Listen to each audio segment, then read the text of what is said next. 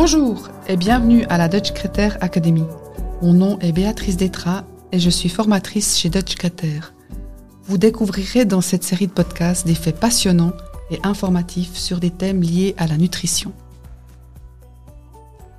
Dans notre épisode aujourd'hui, nous allons plonger dans l'univers des oméga 3 et leur rôle dans le développement du cerveau et de la vision. Mais avant d'aborder ce sujet important qui concerne la période qui s'étend de la grossesse à l'enfance ou même l'adolescence, un petit rappel sur le cheminement des oméga 3 de la fourchette à la cellule. Dans notre dernier épisode, on a parlé des oméga 3 de sources végétales et marines. D'ailleurs, si vous avez manqué notre premier épisode, ça vaut peut-être la peine de l'écouter d'abord et de revenir ici. Je vous attendrai, promis. Si vous l'avez déjà écouté, vous vous souvenez qu'on a parlé de ces oméga 3 importants, l'ALA, le PA et le DHA, leurs sources et les doses journalières recommandées. On a brièvement abordé les bénéfices des oméga 3 pour le système nerveux, particulièrement pour le développement du cerveau. En effet, le développement du cerveau a été, et est toujours, un volet central de la recherche sur les oméga 3. Aujourd'hui, on va revenir sur ce sujet en détail en expliquant comment les oméga 3 fonctionnent dans notre cerveau depuis tout petit et y ajouter le sujet du développement de la vision qui fait également partie du système nerveux et qui est aussi affecté par l'apport en oméga 3. Mais commençons par le commencement. Comment les oméga 3 arrivent-ils à nos organes et à notre cerveau? Quand on mange un aliment riche en oméga 3, ceux-ci entrent dans le corps à travers la paroi intestinale. Là, ils sont impactés dans des vésicules qu'on appelle des chylomicrons. Ce n'est pas le mot le plus facile à prononcer ou mémoriser. Mais en gros, il faut imaginer de petits bateaux qui transportent nos oméga 3 à travers la circulation sanguine et qui font plusieurs arrêts pour décharger les oméga 3. Dans nos organes, entre autres, le cerveau et le foie, le DHA va pouvoir intégrer le cerveau. Par contre, l'ALA va faire un arrêt dans le foie. C'est là que l'ALA est converti en EPA et DHA. Vous vous rappelez cette faible conversion de l'ALA en EPA et DHA dont on a parlé au premier épisode? Bien sûr que oui, vous êtes maintenant expert. Le DHA, produit par le foie, est ensuite acheminé via la circulation sanguine au cerveau. Bref, rentrons dans le vif du sujet. Le DHA et l'EPA, qu'ils proviennent de sources marines ou végétales, arrivent donc dans nos organes. Comment agissent-ils au niveau du cerveau et de la vision? Alors on va faire un petit détour pour aller s'installer sur les bancs de l'école. On a tous un souvenir d'avoir étudié la cellule et ses différentes composantes. La membrane cellulaire a l'importante tâche de protéger la cellule et ses composantes, mais aussi de faciliter la communication avec l'extérieur, que ce soit le passage de nutriments à l'intérieur de la cellule ou la communication avec d'autres cellules. Eh bien, le DHA et le PA font partie de cette membrane et agissent comme des agents de communication.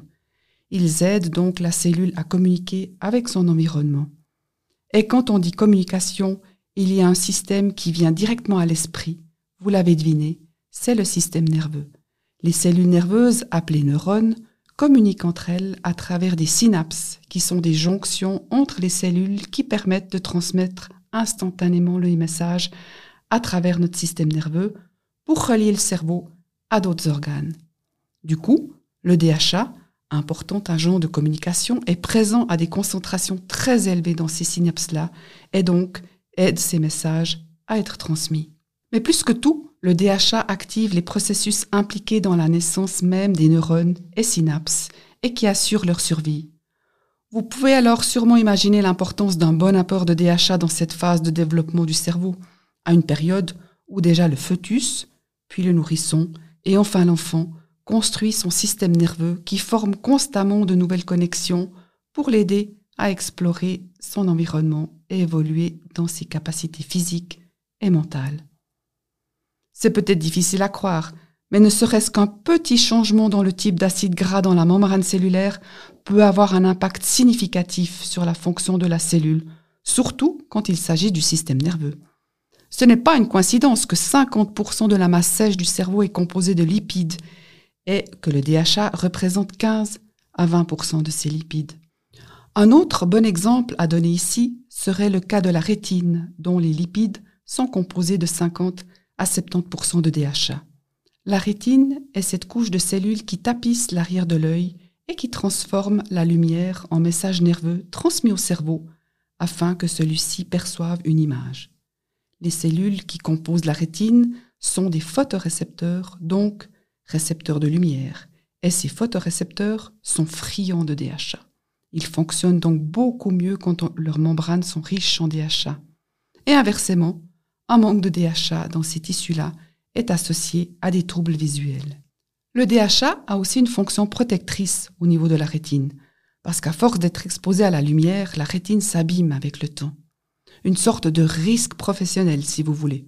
Heureusement, Dame Nature pense à tout. Le DHA compte à peu près 20% de la masse de la rétine et a des vertus anti-inflammatoires. Alors non seulement le DHA maintient la capacité de la rétine à transmettre les informations au cerveau, mais il offre une protection précieuse à nos yeux. Bon, cela veut-il dire qu'avec assez de DHA, on peut développer une vision telle qui nous donnerait des yeux bioniques, genre le nouveau membre des X-Men? Alors pas exactement. Mais ce qui est sûr, c'est que notre sens de la vue peut être affaibli ou sous-développé par une carence en oméga 3. Des études animales ont prouvé qu'en enlevant les oméga 3 de la diète des rats, réduisait le contenu en DHA dans le cerveau et que, arrivé à 50% de réduction, les rats souffraient de problèmes cognitifs et visuels. Il est donc très important de répéter qu'un apport adéquat en DHA pendant le développement pourrait éviter des troubles au niveau de la vue. En fait, en ce qui concerne le cerveau et la vision, la fenêtre de temps la plus cruciale est sans doute celle des 1000 premiers jours de vie, soit de la conception à l'âge de deux ans environ. C'est la période où le système nerveux est en plein développement, est très élastique, donc modifiable, et où les besoins en DHA sont au plus haut. Ces 1000 jours représentent une période charnière pour aider les enfants à atteindre leur plus haut potentiel. Et pendant une bonne partie de cette période, on sait tous que le lait maternel est supérieur à tout autre aliment pour le nourrisson. C'est vrai, mais pour comprendre le rôle des oméga 3, particulièrement dans cette phase de développement, la formule infantile a joué un rôle très important pour les chercheurs. C'est en comparant les enfants nourris au sein à ceux nourris à la formule infantile sans oméga 3 à l'époque que les scientifiques ont découvert les méfaits d'une alimentation sans oméga 3 Sachant que le lait maternel contient de l'ALA, de l'UPA et du DHA, les formules infantiles incluent depuis une source d'oméga 3, le plus souvent une source directe de DHA. Une autre découverte très intéressante qui a découlé de ces recherches est que la composition du lait maternel dépend étroitement de celle du régime alimentaire de la mère. Les différences de régime alimentaire des femmes occidentales par rapport aux femmes non occidentales se reflètent dans le lait maternel. Effectivement, une étude ayant mesuré le taux de DHA dans le lait maternel de femmes japonaises a observé que ce taux-là était six fois plus élevé que celui des mamans aux États-Unis. Alors, en assurant de bonnes sources de DHA dans votre alimentation, mesdames, surtout si vous comptez fonder une famille, si vous êtes enceinte ou allaitée, sachez que vous pourriez avoir un effet positif sur les générations à venir. Ce merveilleux gras qu'est le DHA et ses multiples vertus sont fondées sur la science qui continue d'évoluer, mais qui montre déjà la nécessité d'en consommer pour éviter les carences et optimiser le développement du cerveau et de la vision. Et ceci surtout pendant la période charnière des mille premiers jours de vie. Et si on ne parlait pas de carence en oméga 3 Si on supplémentait simplement l'alimentation des enfants sains en pleine croissance avec des oméga 3 ou plus précisément en DHA est-ce que ces enfants-là apprendraient plus vite? Verraient mieux? C'est une question difficile et les scientifiques ont bien essayé d'y répondre. La réponse courte est, vous l'avez deviné, ça dépend. Maintenant, pour la version un peu plus longue, la voilà.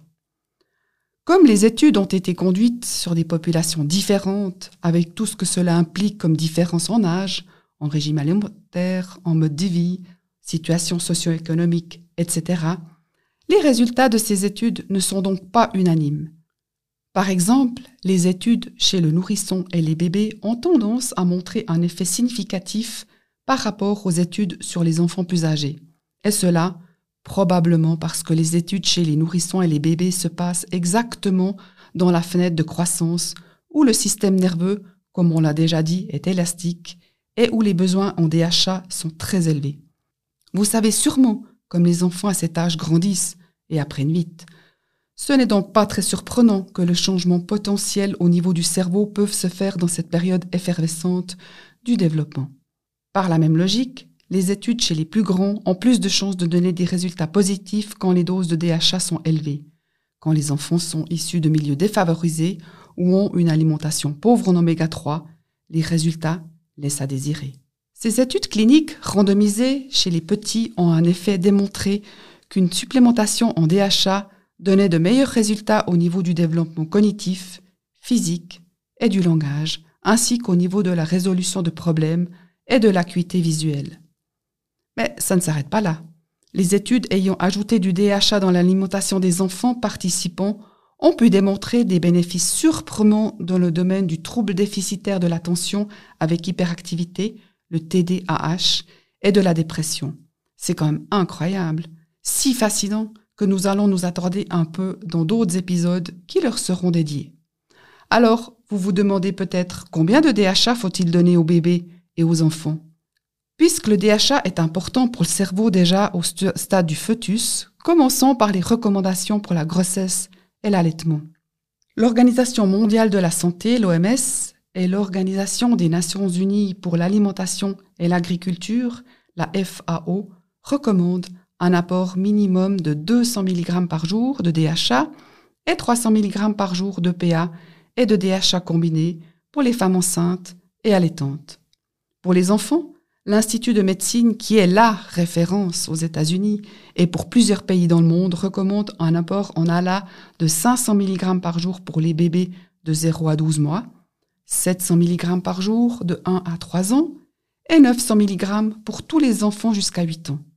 Pour le DHA, la FAO recommande 90 à 100 mg de DHA et EPA pour les enfants de 0 à 6 mois, de 100 à 150 mg de 6 à 24 mois et jusqu'à 200 mg par jour pour les enfants de 10 ans. Je ne sais pas si vous êtes d'accord, mais je suis toujours fascinée par le fait que ces oméga 3 ne sont pas aussi célèbres que d'autres compléments, comme la vitamine C par exemple, alors que la recherche met en avant leurs multiples bénéfices pour la santé. Et pas seulement la nôtre, nous, les adultes, mais aussi celle de nos versions miniatures. Alors conseil de scientifiques, assurez-vous d'en consommer assez. Nous serons de retour avec d'autres épisodes passionnants sur le rôle des oméga 3 dans la gestion et le traitement de problèmes malheureusement plus communs qu'on ne le pense de nos jours, comme le TDAH et la dépression. On a encore beaucoup de choses à vous raconter. C'est tout pour le podcast d'aujourd'hui. À la prochaine fois à la Dutch Creator Academy.